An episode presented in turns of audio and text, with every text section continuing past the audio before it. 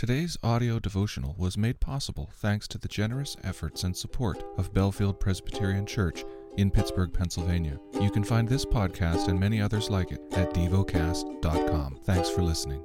The lesson is from the book of Psalms. Psalm 135.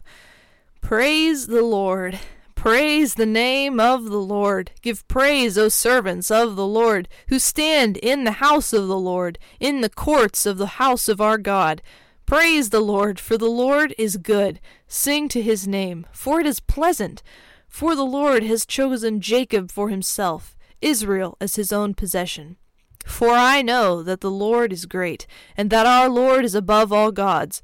Whatever the Lord pleases, he does in heaven and on earth, in the seas and all deeps. He it is who makes the clouds rise at the end of the earth, who makes lightnings for the rain, and brings forth the wind from his storehouses.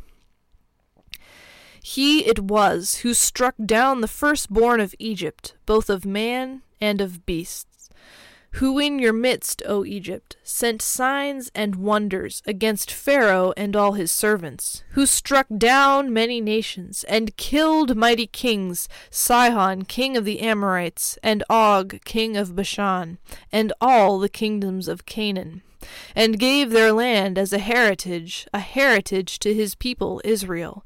Your name, O Lord, endures forever, your renown, O Lord, throughout all ages.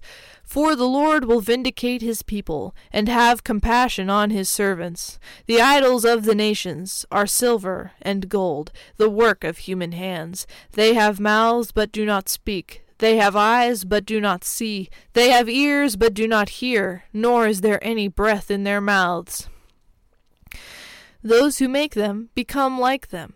So do all who trust in them. O house of Israel, bless the Lord. O house of Aaron, bless the Lord. O house of Levi, bless the Lord. You who fear the Lord, bless the Lord. Blessed be the Lord from Zion, he who dwells in Jerusalem. Praise the Lord. Meditate and dwell on what you're paying attention to in God's Word. How has it connected with your heart or mind?